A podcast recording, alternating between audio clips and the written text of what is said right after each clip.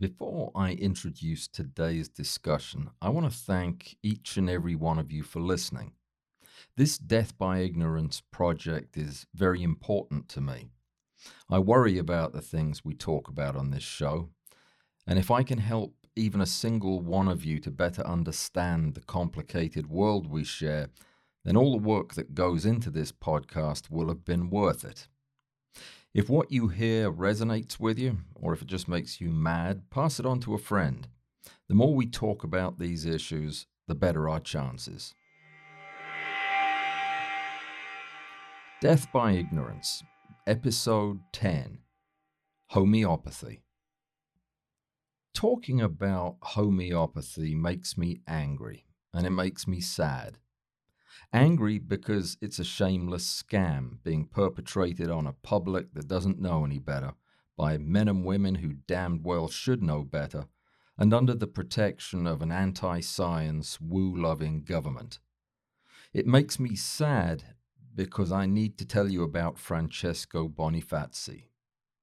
Francesco was a healthy seven year old boy, the son of Marco and Marie Bonifazi, living in the town of Cagli in central Italy. One morning, two years ago, Francesco awoke with fever, earache, and symptoms of an upper airway infection.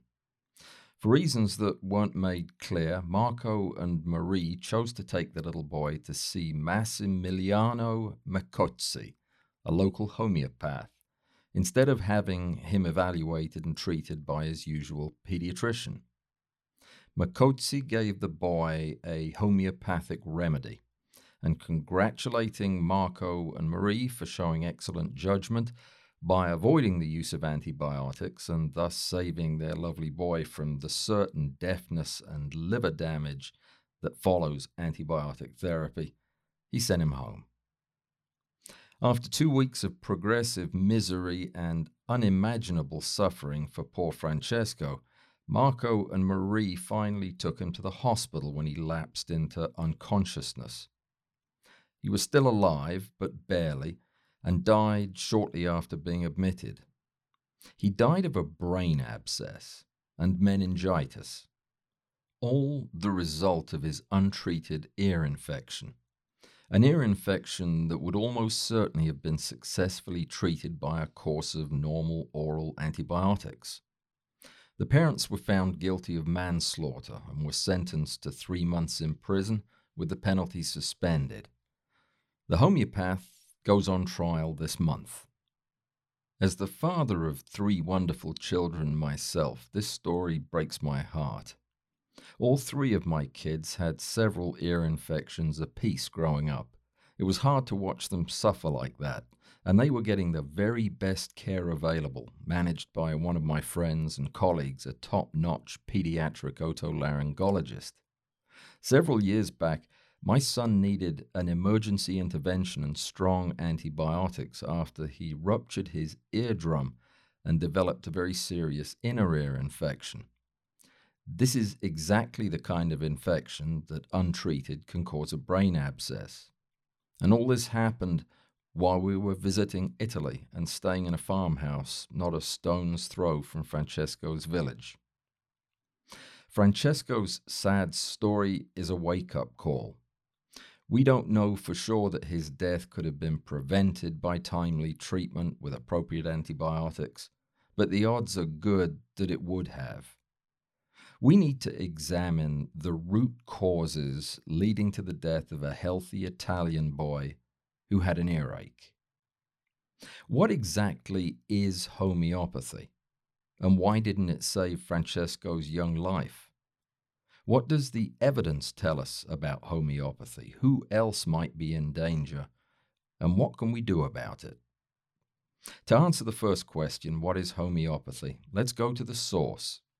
According to the American Institute of Homeopathy, which defines itself as the voice of the homeopathic medical profession. And I quote Homeopathy is the practice of medicine that embraces a holistic, natural approach to the treatment of the sick, and it operates under three principles.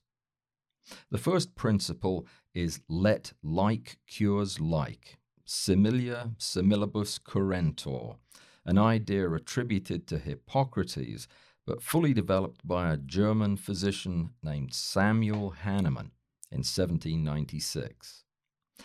Hahnemann, discouraged by the brutal and largely ineffective medicine of his day, dreamt up an entirely new way to treat patients that was deeply rooted in this idea of likes curing likes. He conducted some tests on himself, which he called provings in the language of homeopathy, and also on healthy volunteers called provers. In these tests, he challenged volunteers with various mostly noxious substances. And when the provers became ill, Hahnemann would use their symptoms to develop a homeopathic picture of the substance. According to the Institute, 2,000 substances have now been tested and homeopathic pictures have been catalogued for each.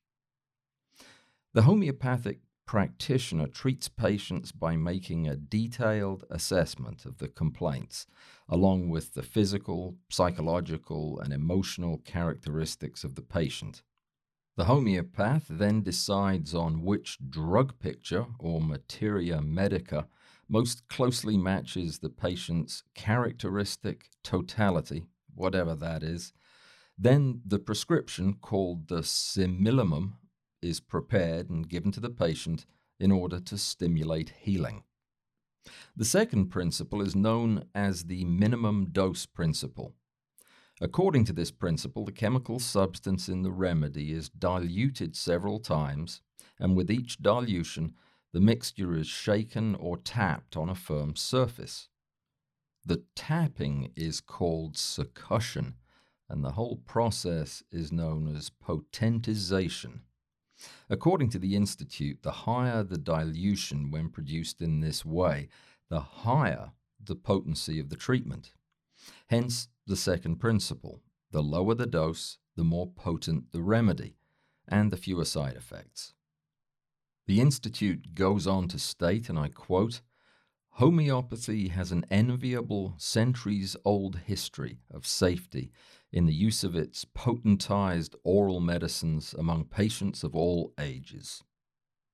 The third principle is that of the single remedy, which simply states that the remedy, when correctly matched to the characteristics of a given patient, can and should be used alone to avoid the clutter and confusion of using more than one at a time.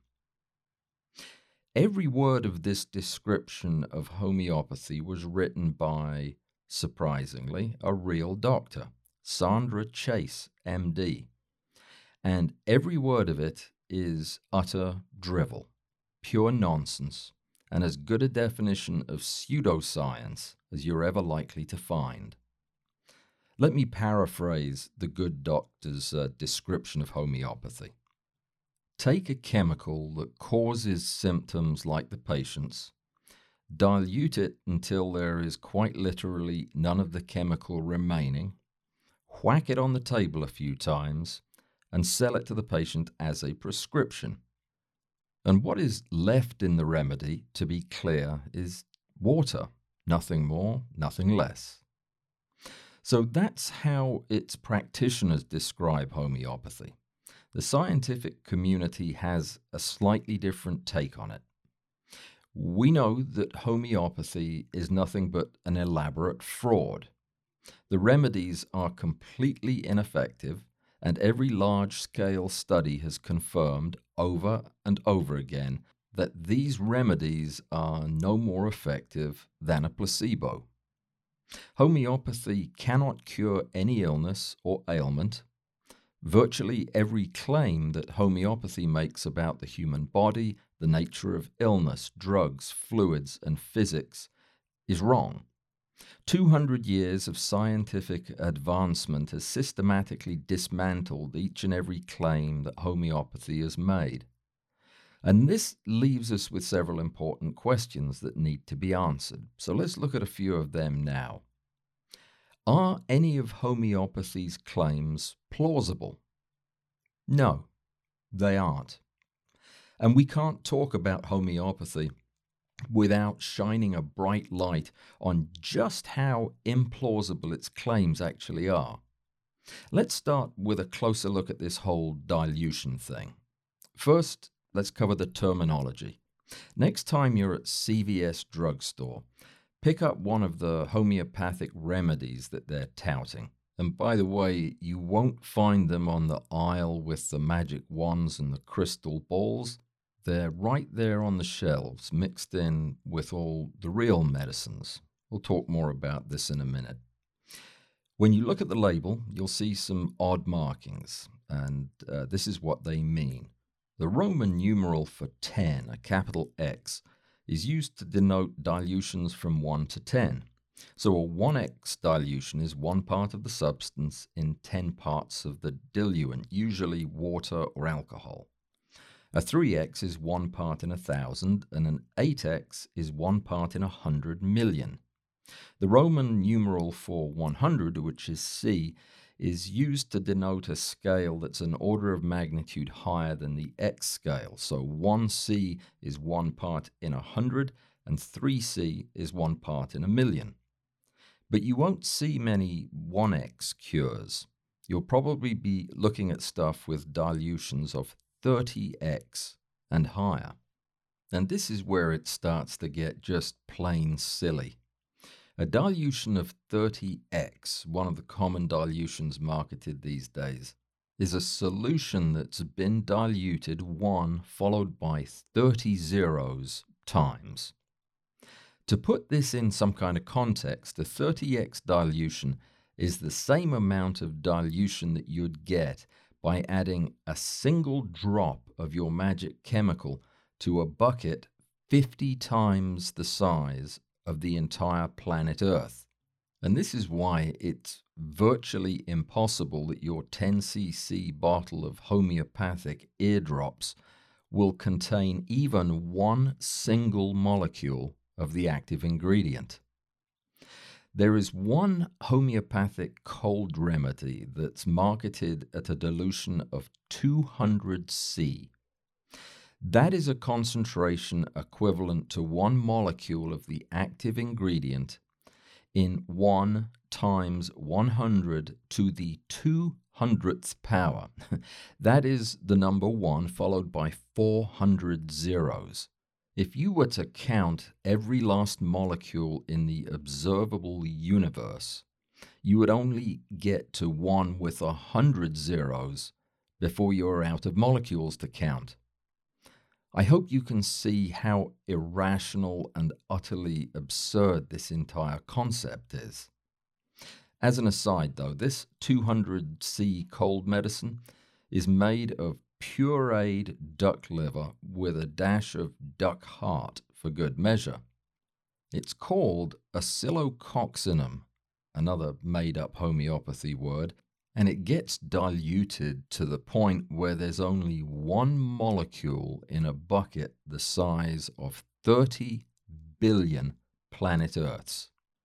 Interestingly, they don't tell us which of the thousands of different molecules, or maybe it's millions, that you'd find in a duck liver that's the important one. I guess that's a trade secret. And naturally, it does absolutely nothing for your cold but it appears to do plenty for your homeopath's bank account. In 1996, according to US News and World Report, oscillococcinum generated $20 million in sales.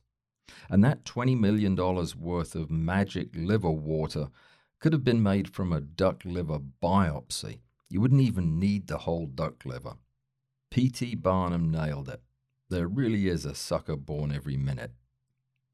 The implausibility of homeopathy isn't just a function of the dilution nonsense, it gets even crazier. Hahnemann and his acolytes had to come up with an explanation for how a solution with no molecules of the active ingredient could be having any effect whatsoever on complex biological systems. Presumably, and this is just my guess, they all got together for a homeo slumber party and dropped acid to come up with the explanation, which they called water memory. Yep, that's right. They decided that water remembers stuff. At least they didn't claim that the water memory idea came from translating the hieroglyphs on the magic golden tablets that Hahnemann dug up in his back garden. That would be just silly. What homeopathy still hasn't come up with is a plausible explanation for how it is that water knows what it's supposed to remember. You see, even the purest water in the cleanest bottle is going to contain countless molecules of contamination after the first round of dilution. The air around us and every surface we touch is teeming with molecules of all imaginable types, like gas molecules from the air itself, or pollutants, or sloughed human skin cells. You name it, it's probably there. And any bottle of remedy will also contain a representative blend of the environmental contaminants. And don't forget to add in the molecules from any number of contaminants that are in the fluid or on the glass. One invisibly small piece of dust may contain millions of assorted organic and non organic molecules. So the question becomes this Which molecule is the one curing the homeopath's patient? The ones that aren't there or the ones that are there? You see my point? The homeopaths get around this by claiming that when they whack the tube on their magic leather bound book, seriously, that's what they use, it imprints the water with a memory of the original chemical. And that's where the healing properties come from. Among many other things, homeopathy needs to explain how the whacking informs the water which molecule to remember. With several million other molecules floating around, as there will be, how does the water decide to remember that molecule? And what else might your magic water also be remembering? What if some of the water that you have in your bottle was once the sweat soaked into Arnold Schwarzenegger's support undergarment, and that if it bumped into a volatile organic molecule while it was there, and what if no amount of succussion can budge those traumatic water memories? Homeopathy needs to explain to me why the cold got better when the remedy was really just water with PTSD from its time in Arnie's undershorts. This is what happens when I think about claims that are as fundamentally idiotic as these. I go off on tangents. You can't have a serious scientific discussion about the fever dreams of a 200 year old German pseudoscientist without granting the nonsense a legitimacy that it doesn't deserve and it hasn't earned. There are some ideas that are so nonsensical, so devoid of any plausible scientific foundation, that they should be discounted out of hand. We have better things to be doing with our brains. But we can't, can we? No matter how utterly implausible homeopathy claims are, the practice still represents a real and present danger to our society. It's a meal ticket for unethical opportunists and a nidus of widespread fraud and exploitation. It's causing needless pain and suffering wherever it's found. And the allure of its magical claims is proving quite irresistible to large segments of the world's population, particularly here in the US, where it resonates powerfully with the disillusioned and the marginalized, and those feeling betrayed by the establishment and its intellectual elite. So the tenets of homeopathy lack plausibility. But it's just a harmless distraction, one that appeals to people who don't care about the science, but are desperate to believe in something that offers hope and reassurance and an alternative to the soaring costs of established medical treatments, right? If homeopathic remedies consist of water and sugar pills, why am I claiming that they're dangerous? Well, you should ask Francesco about that. Oh, but you can't, can you? He's dead. And that's the number one reason that this practice has no place in enlightened civilization.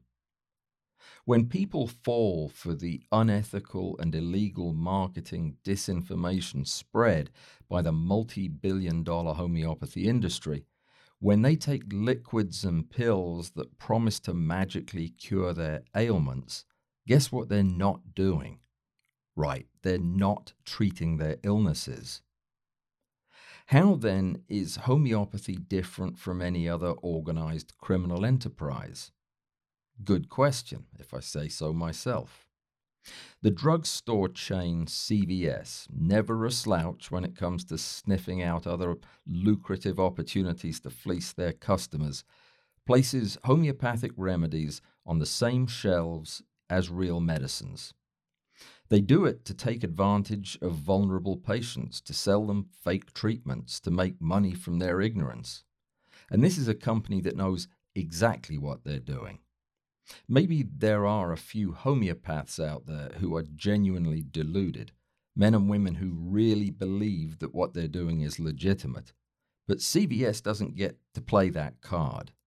The company employs real doctors, pharmacists, chemists, toxicologists, people who actually know the science and know that they're working for a company that puts profits ahead of the safety and well being of their customers. Shame on them. CVS was sued for this practice in 2018 thanks to the non-profit Center for Inquiry.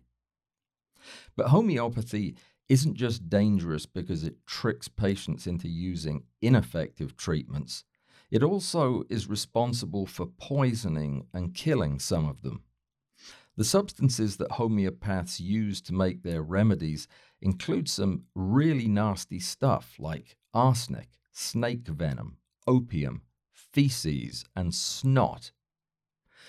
Figuring they'll be able to sell more lachesis muta remedy than they could if they labeled them snake venom pills, they give them all Latin sounding names Natrum muriaticum, that's table salt, smoke and mirrors.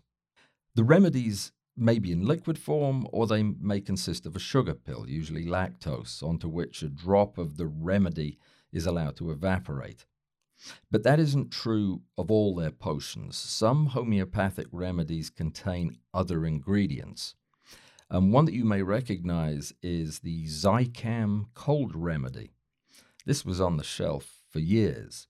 And this nasty fluid contains enough zinc acetate and zinc gluconate to permanently damage the olfactory nerves and cause unsuspecting patients to lose the sense of smell permanently.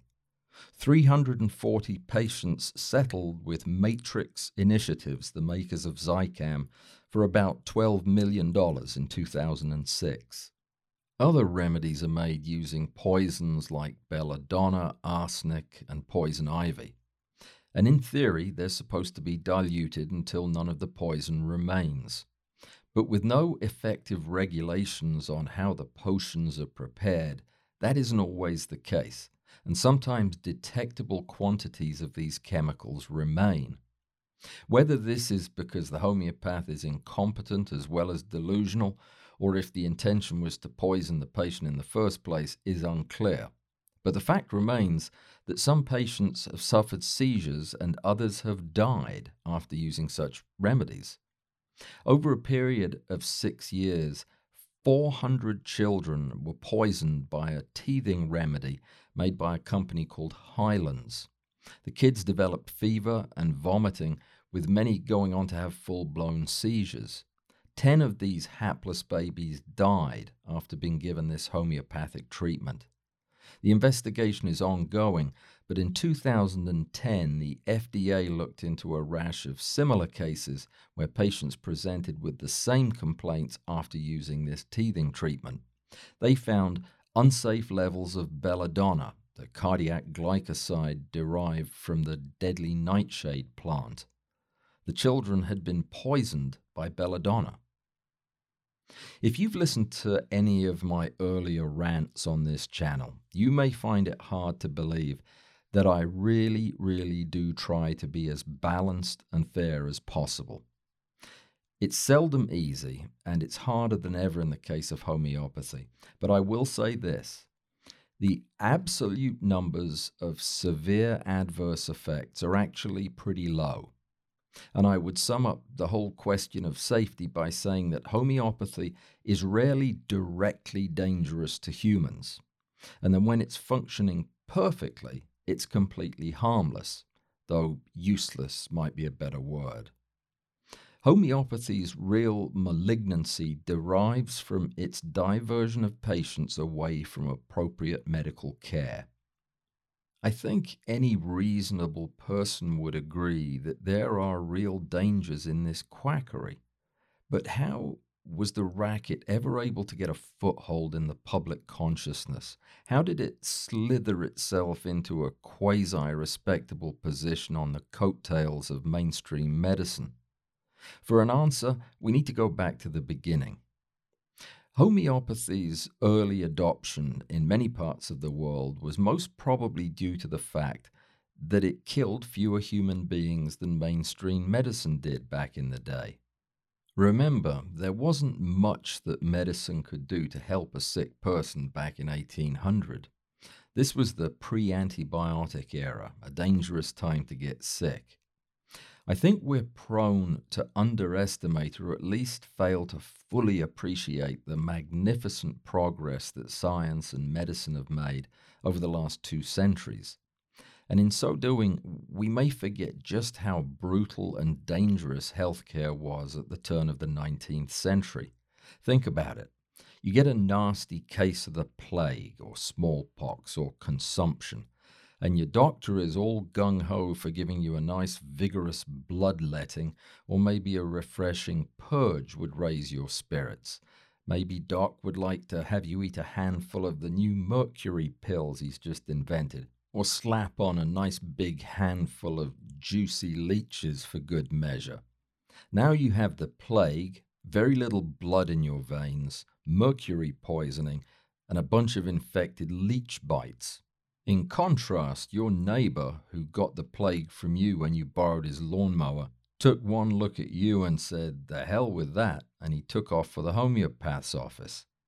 He got a bottle of sugar pills, and even if he ended up dying of the plague, he probably enjoyed the sugar pills okay. You got no sugar and died of the plague, or more likely from the treatment. In 1800, choosing the sugar pills over the mainstream medical treatment was a pretty rational decision. In fact, during cholera outbreaks in the 19th century, the survival rate seen in homeopathic hospitals was often higher than that observed in traditional hospitals. The traditional treatments were killing people, the sugar pills weren't. So homeopathy caught on as far as being an alternative to the useless treatments being offered by the best medicine of the day. In these heady early days of homeopathy, it must have been seen as an exciting and promising alternative to the horrors of traditional medicine. So, the first US School of Homeopathy opened its doors in 1835, and by 1900, there were 22 homeopathic colleges and some 15,000 homeopaths doing their newfangled flavor of sweet bugger all for sick but grateful Americans. Just like the pogo stick and jousting, it was a fad, and like all fads, it didn't last. Homeopathy was a placeholder until something better showed up. Even at the height of its popularity, it was getting a pretty regular bashing from the scientists of the day. Way back in 1843, Queen Victoria's physician, Sir John Forbes, was noted describing homeopathy as, and I quote, an outrage to human reason. Oliver Wendell Holmes published an essay in 1842 with the telling title Homeopathy and Its Kindred Delusions. Tell us what you really think, Ollie. With modern medicine advancing by prodigious leaps and bounds, and as effective treatment became more widely available, the idea of trusting in the magic of homeopathy started to lose its appeal. The last exclusively homeopathic school shut its doors in 1920. Homeopathy was dead and buried where it belonged. And then along came Royal Copeland, a senator from New York, and as it happened, a practicing homeopath. This deluded sorcerer lost no time securing the future of homeopathy, which he did with gusto when he sponsored the 1938 Food, Drug, and Cosmetic Act. This regulatory masterstroke granted homeopathy an undeserved legitimacy that it still enjoys to some extent today. The Act recognized homeopathic remedies as drugs and granted them all kinds of exemptions from the stringent regulations covering the manufacture, approval, and prescribing of real medications. The profound impact of his wording of the act wasn't fully realized at the time, mainly because there were only 75 homeopaths practicing in the whole country in 1950. But by 1970, when homeopathy was in the midst of a major resurgence, Copeland's sneaky tactics began to pay off. The laws of the time, penned by Royal himself, allowed the homeopathic industry to flog every imaginable worthless curative with no requirement to prove efficacy and very little regulatory oversight. The resurgence of homeopathy that made this windfall possible was interesting in its own way. There are several theories for why this rebirth happened, but the only one that seems credible to me is that homeopathy was simply riding the tidal wave of New Age nonsense that was surging inward from both coasts to inundate the entire country with woo. It was a time of alternative everything, a revolution against tradition and the perfect milieu in which a pseudoscience like homeopathy could gain some real traction. But whatever the cause of the renewed interest in alternatives to modern medicine, it was immediately appreciated as a major break, a golden goose for unscrupulous opportunists like the major pharmacy chains who saw the almost limitless business potential in selling snake oil under the protections offered by Copeland's Drug Act of 30 years earlier. By 2007, over the counter homeopathic remedies were pulling in $2.7 billion a year in revenues. As most people, but not Gwyneth Paltrow, got tired of the New Age phenomenon, homeopathy was somehow able to hold its ground into the new century. One major factor in the ongoing popularity of homeopathy was the clever marketing efforts from its various stakeholders. The word homeopathy has quietly insinuated itself into the alternative medicine lexicon as a synonym for natural, healthy, and safe. It is, in fact, none of these. That was then, and this is now. We are 200 years down the road from Hahnemann's hallucinations. We understand the power and importance of good science and rigorous research. We're past relying on vague notions and gut instincts in the practice of medicine. We demand solid evidence of safety and efficacy before we feel comfortable adding any new drugs to our formularies or performing novel surgical procedures in our operating rooms. Experiments must be well designed, meticulously conducted, and the results must be replicated by other investigators working independently. We understand the power of numbers and the relevance of statistics.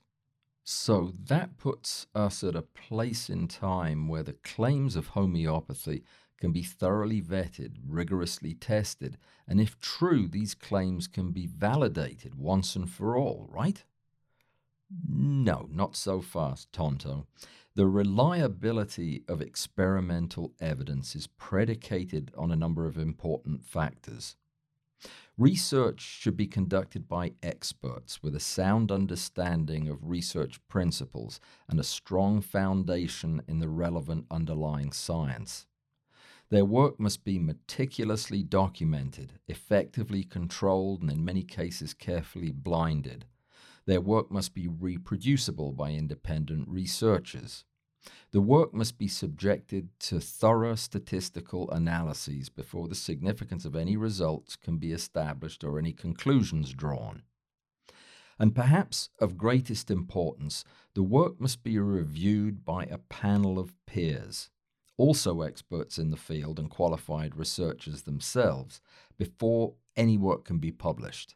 As with any complex intellectual endeavor, the quality of research is often largely determined by the quality of the principal investigator.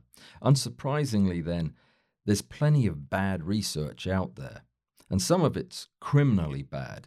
The totally fraudulent and self serving rubbish produced by dishonest and amoral conman Andrew Vaccines Cause Autism Wakefield being a textbook example. Then there's the research that, while not demonstrably criminal, is of such poor quality that the conclusions drawn are basically meaningless. This is the category that the vast majority of homeopathic research appears to fall in. Without question, the bulk of homeopathic research is lazy, sloppy, incomplete, dishonest, and statistically insignificant. But the poor quality of the research is almost just a distraction. It certainly isn't the core issue. Once we get beyond, or if we get beyond, the poor study design and execution, we're confronted by a pair of fatal flaws, a double whammy. And they're this homeopathy is supernatural, and its basis is an article of faith. The first fatal flaw, as it relates to homeopathic research, is that it lacks any recognizable scientific basis. Without that, the research is meaningless. But let me explain what I mean. When two scientists talk about a physical system, any system, not just a biological one, they both take it as a given that the system that they are talking about is subject to all the conditions present in the current best approximation of what we call physical reality. If the system being discussed exists at a single locus on the surface of the Earth, say, it can be safely assumed to be subject to the gravitational force G, which is expressed as acceleration towards the Earth's core and given a value of approximately 9.8 meters per second squared. Even if gravity is irrelevant in this system, it's still there, and it's one of the building blocks of physical reality at that point. This is what I mean by a sound scientific basis. You can't arbitrarily change the gravitational force to 3 meters per second squared or 100 meters per second squared just so your results look better. And you can't add mysterious new parameters that lack a plausible basis in reality. And if you do, that invalid supposition will infect every subsequent data point. Granting water the ability to remember a molecule that it met at a cocktail party six months ago is just such an invalid supposition. It cannot be plausibly described or explained in the language of science. It has no basis in physical reality and is therefore, by definition, supernatural. One of the first things we need to do when designing a research protocol is to define our terms. We give values for constants and we define our variables and describe how they'll be measured and reported. One critical variable in homeopathy is the concentration or potency of the active ingredient. We can define such variables any way we want, so long as another researcher can accurately replicate the conditions of the experiment. There's nothing in the purported supernatural properties of a homeopathic remedy that can be quantified, measured, or defined in any way that is verifiable by another researcher. And if that variable cannot be measured and reported, any data that's derived from that variable is as meaningless as the variable itself. Which leads me to the second, if related, fatal flaw, and the core reason why homeopathic research has no place in science. Homeopaths have their own language or set of pseudo scientific fundamentals, if you will. To make sense of the language, you have to believe in certain physical properties that are implausible in any known scientific context. The only people that accept these claims as having some mysterious fundamental meaning are other homeopaths. They've developed their own version of physical reality, a version that requires its proponents to accept as real certain properties that are inconceivable in the physical world as it's understood by science today. This is a politically sensitive way of describing homeopathic researchers. What I really should say is that they're an inbred cult of woo merchants and that they use a magic decoder ring called water memory to prove facts that are demonstrably false. If all this has a vaguely familiar ring to it, it's because it's also a passable definition of religious faith. I believe that this understanding of homeopathic researchers as shamans, true believers, or religious fundamentalists is more useful and far more compelling than seeing them as legitimate scientists who just have one odd belief. They are not scientists, but they do have faith. You see, science requires evidence before it can refine the current approximation of physical reality. Homeopathy does not. Homeopaths wear the trappings of science as part of their disguise, and they do it to create the illusion of respectability. Don't fall for it.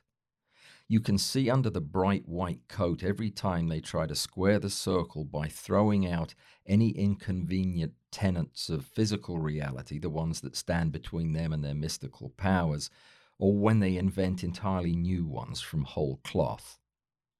Homeopathy is a sham and it's a con. It's nothing more than quasi scientific New Age religion. When science engages with homeopathy, homeopathy wins. Faith to the true believer trumps everything. When science makes serious efforts to test the claims of homeopathy, it's already taken the bait. It's like setting up an experiment to measure the concentration of hemoglobin A1C in a cup of post transubstantiation communion wine. Homeopathic research is an oxymoron, a tired trope rolled out to convince the gullible of homeopathy's fancied legitimacy. When we look at homeopathy's research publications, and especially at its systematic reviews, with this conceptualization of homeopathy as a religion in the mind, the entire body of work begins to make a great deal more sense. Homeopathy is not trying to convince the scientific community of anything. They know that's not possible. For them, the research is like a necessary evil, a chore almost. It's a perfunctory maneuver undertaken for the sole purpose of demonstrating to potential adherents out in the public that they're offering a legitimate alternative to mainstream healthcare. The people they're trying to impress could care less about the science. They're looking for something to believe in. The very fact that legitimate scientists are debating them makes their crazy claims appear more legitimate. So when I go back and read the evidence of homeopathy, these books and papers are all vaguely desperate and pathetically unscientific, and most demonstrate a complete lack of intellectual honesty. For a typical example of homeopathic apologetics, look no further than the British Homeopathic Association's publication, The Evidence of Homeopathy. I've linked it in the show notes. This is fairly typical of how homeopathy true believers interpret the information that's out there. It's a model of confusion, misdirection, wishful thinking, and outright lies. But like all good propaganda, there are a few real facts in the mix. It's difficult to read this kind of material and get a handle on where the writer is coming from. I suspect a significant ingredient in this kind of writing is an honest lack of knowledge. The author may not understand how clinical search is actually conducted, may lack the experience or training to be able to correctly interpret data, tend to confuse correlation with causation, and the most extreme cases, they might just not grasp the scientific process at all. And that's a charitable assessment. It's equally plausible, I suppose, that they may have a pretty good understanding of how research is conducted, but choose to overlook data and conclusions that don't fit with their beliefs, or change data to show desired conclusions.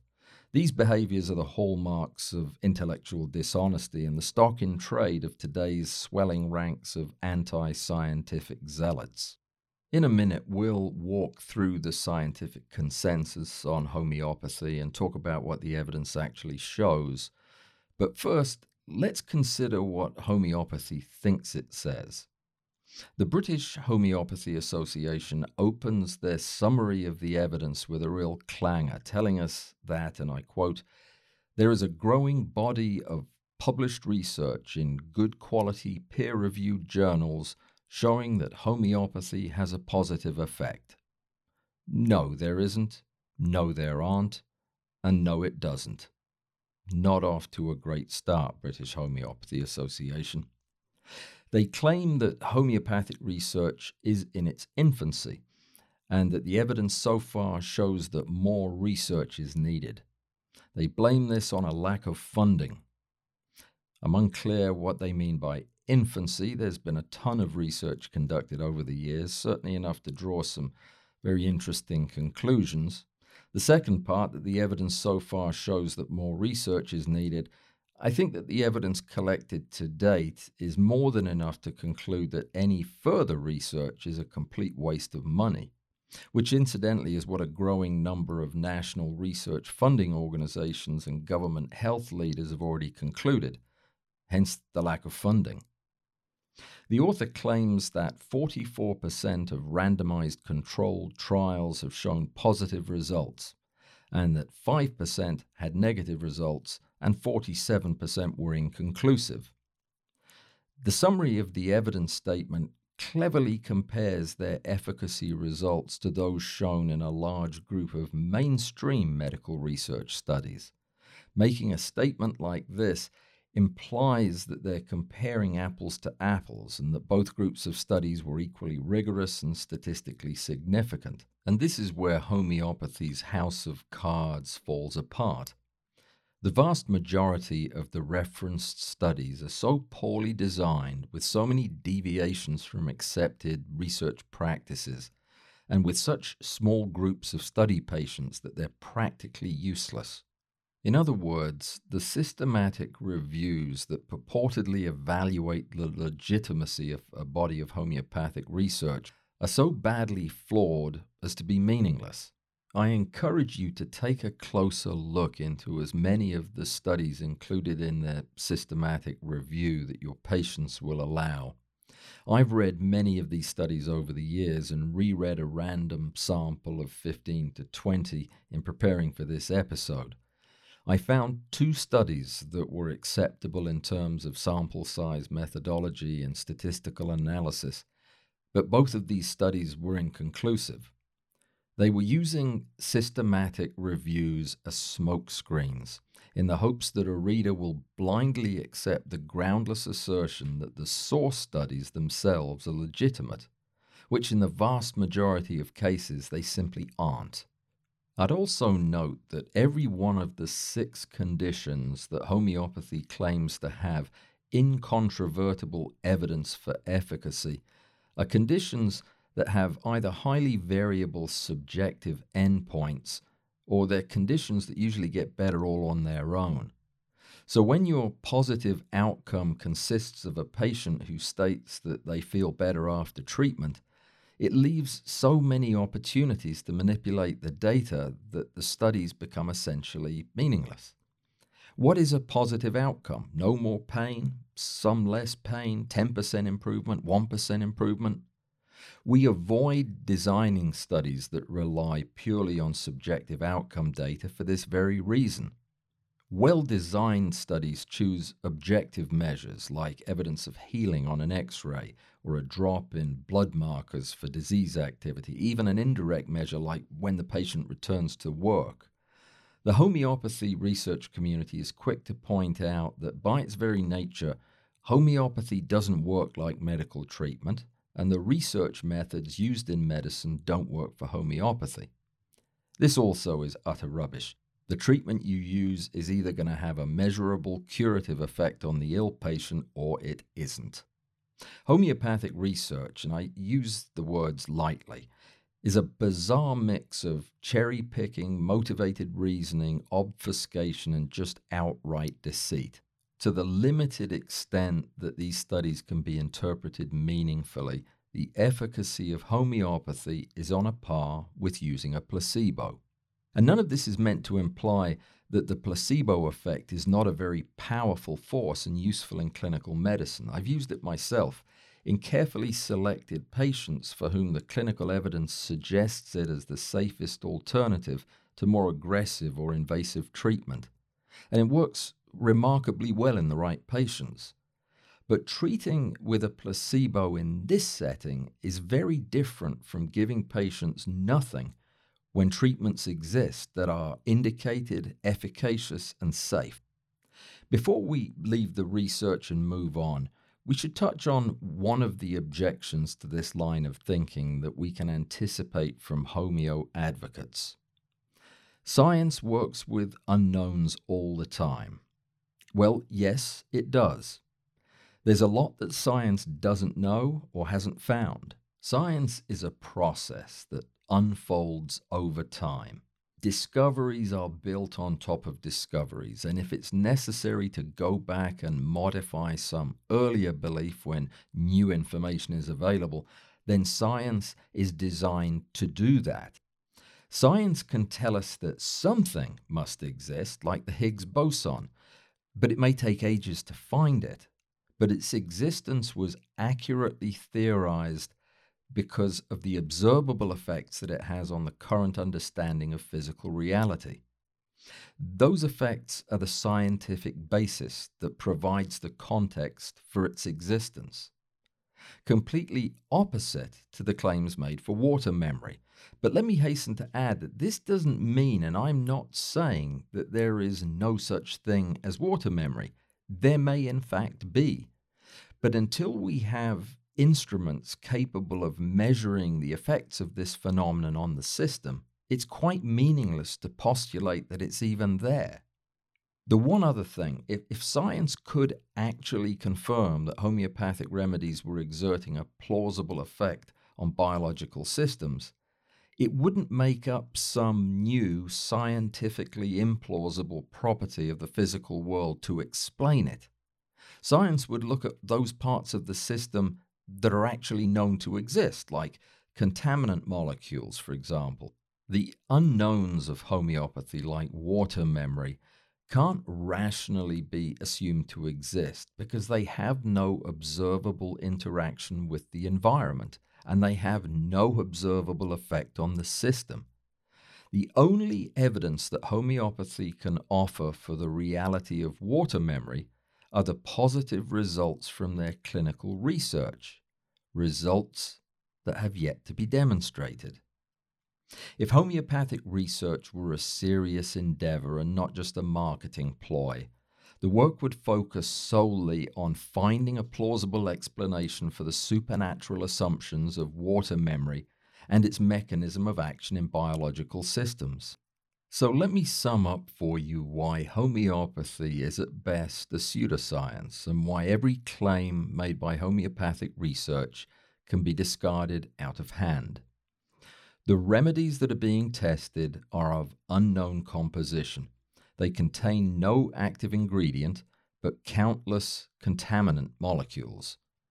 None of their research provides a shred of credible information about the actual composition of the remedy. In order to draw any conclusions whatsoever about the efficacy of the remedy, homeopathy must first offer a credible scientific explanation, one that's consistent with the accumulated knowledge of chemistry, biology, and physics for the proposed mechanism by which a given potion exerts action on a biological system. They also need to provide an equally rigorous basis for their claim that the contaminants are not what's responsible for any observed activity. They don't do any of this. The research that has been done boils down to this They give a patient water or lactose that contains who knows what, and at some later point they ask the patient if their cold improved. If the patient got better, as virtually all patients will without any treatment, they consider this as a positive result, and that proves the efficacy of homeopathy. And this, by the way, is very similar to the methodology used by Christians to prove the power of prayer including the fact that they just throw out any inconvenient data like Auntie Arabella dying of dropsy in the middle of the vigil. So, what do real scientists find when they look into the homeopathic research? When scientists conduct a rigorous meta analysis of the available data, most of the research has to be discarded because of the tiny sample sizes, the poor controls, and a host of other procedural research errors.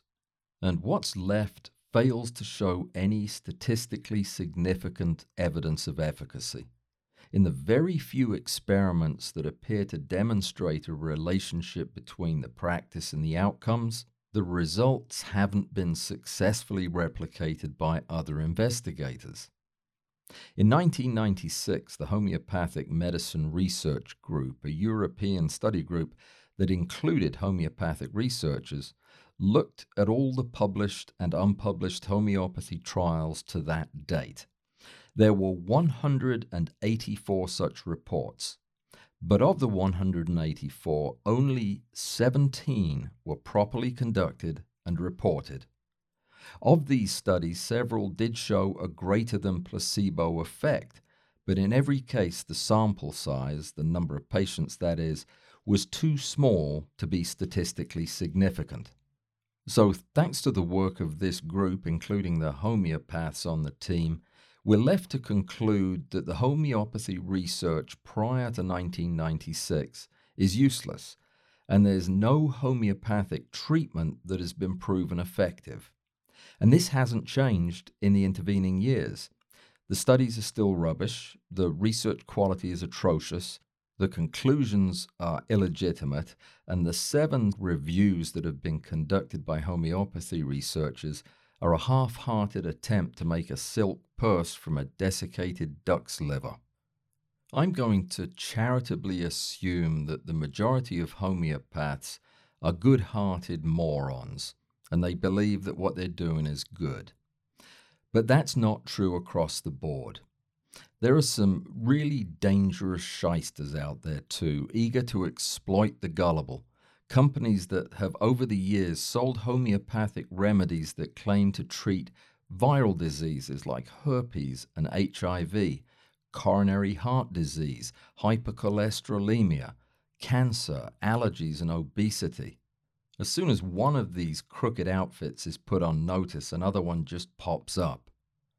As of today, there is no credible evidence that homeopathy does anything at all other than what we could anticipate from using a placebo.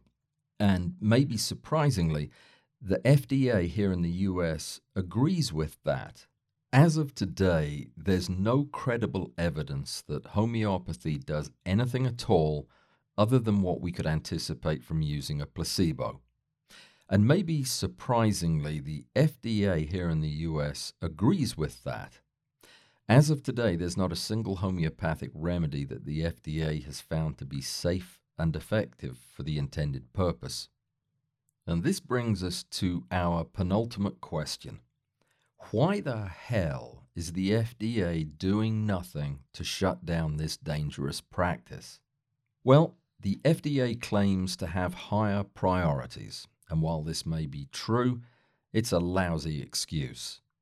Certainly, in today's political climate, a definitive congressional action on anything whatsoever seems unlikely. And of course, in today's Trumplandia, regulatory oversight is inversely proportional to the amount of cash that you can tuck into Mitch McConnell's shell. We're living in a time where incontrovertible scientific evidence is really quite irrelevant to our lawmakers. But before I go into a rant, there's a glimmer of hope on the horizon. Well, maybe not an actual glimmer, something less than that, maybe a wink. But in 2015, the Federal Trade Commission, the FTC, and the Food and Drug Administration went on a date to chat about the whole homeopathy thing. Over their bloomin' onion and sangria, the FTC pointed out an important inconsistency in the FDA's homeopathic compliance policy. They pointed out that the FDA does not require proof of effectiveness for homeopathic remedies. The FTC, on the other hand, requires that advertising must be truthful and based on reliable scientific evidence. So, with their six ounce sirloins cooling untouched on their plates, the FDA's hopes for a late night cuddle were fading fast. The FTC skipped the praline cheesecake and, pretending to get an important text from her mum, grabbed her purse and was gone. That was four years ago. There was a call for public comments at the time, and I know for a fact that they got at least one. In retrospect, I might have been a little over aggressive, belligerent even in my tone and my choice of words. I never heard back from either the FTC or the FDA. But the disparity is still out there. One regulatory body has a policy that is inconsistent with those of the other. And bureaucracies don't like inconsistencies. And that's where my wink of hope lies. The day that the FDA grows a pair and gets its policy aligned with the FTC is the day that homeopathy dies, in theory at least. Either way, it can't hurt to keep the pressure on the FDA. And we could all follow in the footsteps of Dr. Stephen Barrett, a brilliant and outspoken advocate for consumer protection and scientific skepticism. His website is linked in the notes and take the time to let our FDA know that we're watching and that we're waiting for them to do the responsible thing. And if you get discouraged thinking that our voices won't make any difference, take some inspiration from the likes of Mike Marshall, better known as Marsh, of the Merseyside Skeptics Society in the UK. He and his organization have worked some bona fide miracles. Okay, well, not real miracles, of course, in dragging practices like homeopathy out into the light of day. He's living proof that our individual efforts do have an impact and can make a difference. I'll put a link to his organization in the notes also. So, what can we ordinary mortals do to lessen the damage caused by the cult of homeopathy here in the US. You can reach out to your representative or congressperson and share your concerns with them. You can prepare for the 2020 election by finding out what positions the candidates hold on this issue. And you can shoot off a letter to the FDA. I'll put that address in the show notes also. I don't know if any of these steps will have much of an impact, honestly, but what could be effective is getting the word out to your friends and family, especially if any of them are into acupuncture or use a chiropractor, both of which, by the way, will be getting their own episodes in the very, very near future. Tell your people what you've learned, and you can even get them to listen to this podcast as long as you tell them not to leave mean comments or death threats. And listen to their side of the story, find out why they believe this stuff, and expect a ton of pushback. Remember that the more irrational a person's firmly held belief, the more desperately they're going to cling to it. At worst, you may get an earful from Uncle Fester, but at best, you could save him from a fate like Francesco's. I want to close today with a quote from an unknown homeopathy advocate.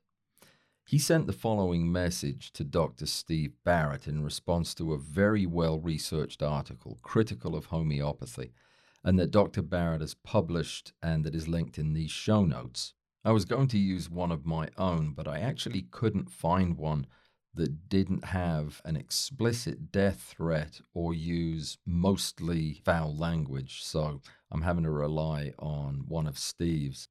Dr. Barrett notes that uh, this review was from a Californian who runs seminars teaching people how to reduce stress by finding their natural breathing pattern. Sounds reasonable. He writes I am very open minded. I would use drugs, surgery, whatever it takes. But I feel homeopathy has value, and the word fake is counterproductive and judgmental. I feel you've not researched the many scholars around the globe that are researching the quantum biological perspective. A few key biophysicists are gaining knowledge that there are subatomic fields that interpenetrate and structure the molecular level.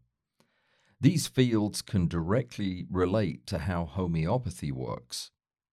You do not need any molecules of the substance in the remedy to affect these underlying fields. A subatomic wave field that is carried by the water or sugar in the remedy is interacting with the subatomic fields underlying the physical matter of the patient. The problem is our limited technology can only measure a limited band of the energy spectrum. And he closes in all caps We are not that advanced as a civilization. Just watch the news. Oh boy, it's going to be an uphill battle. Good day.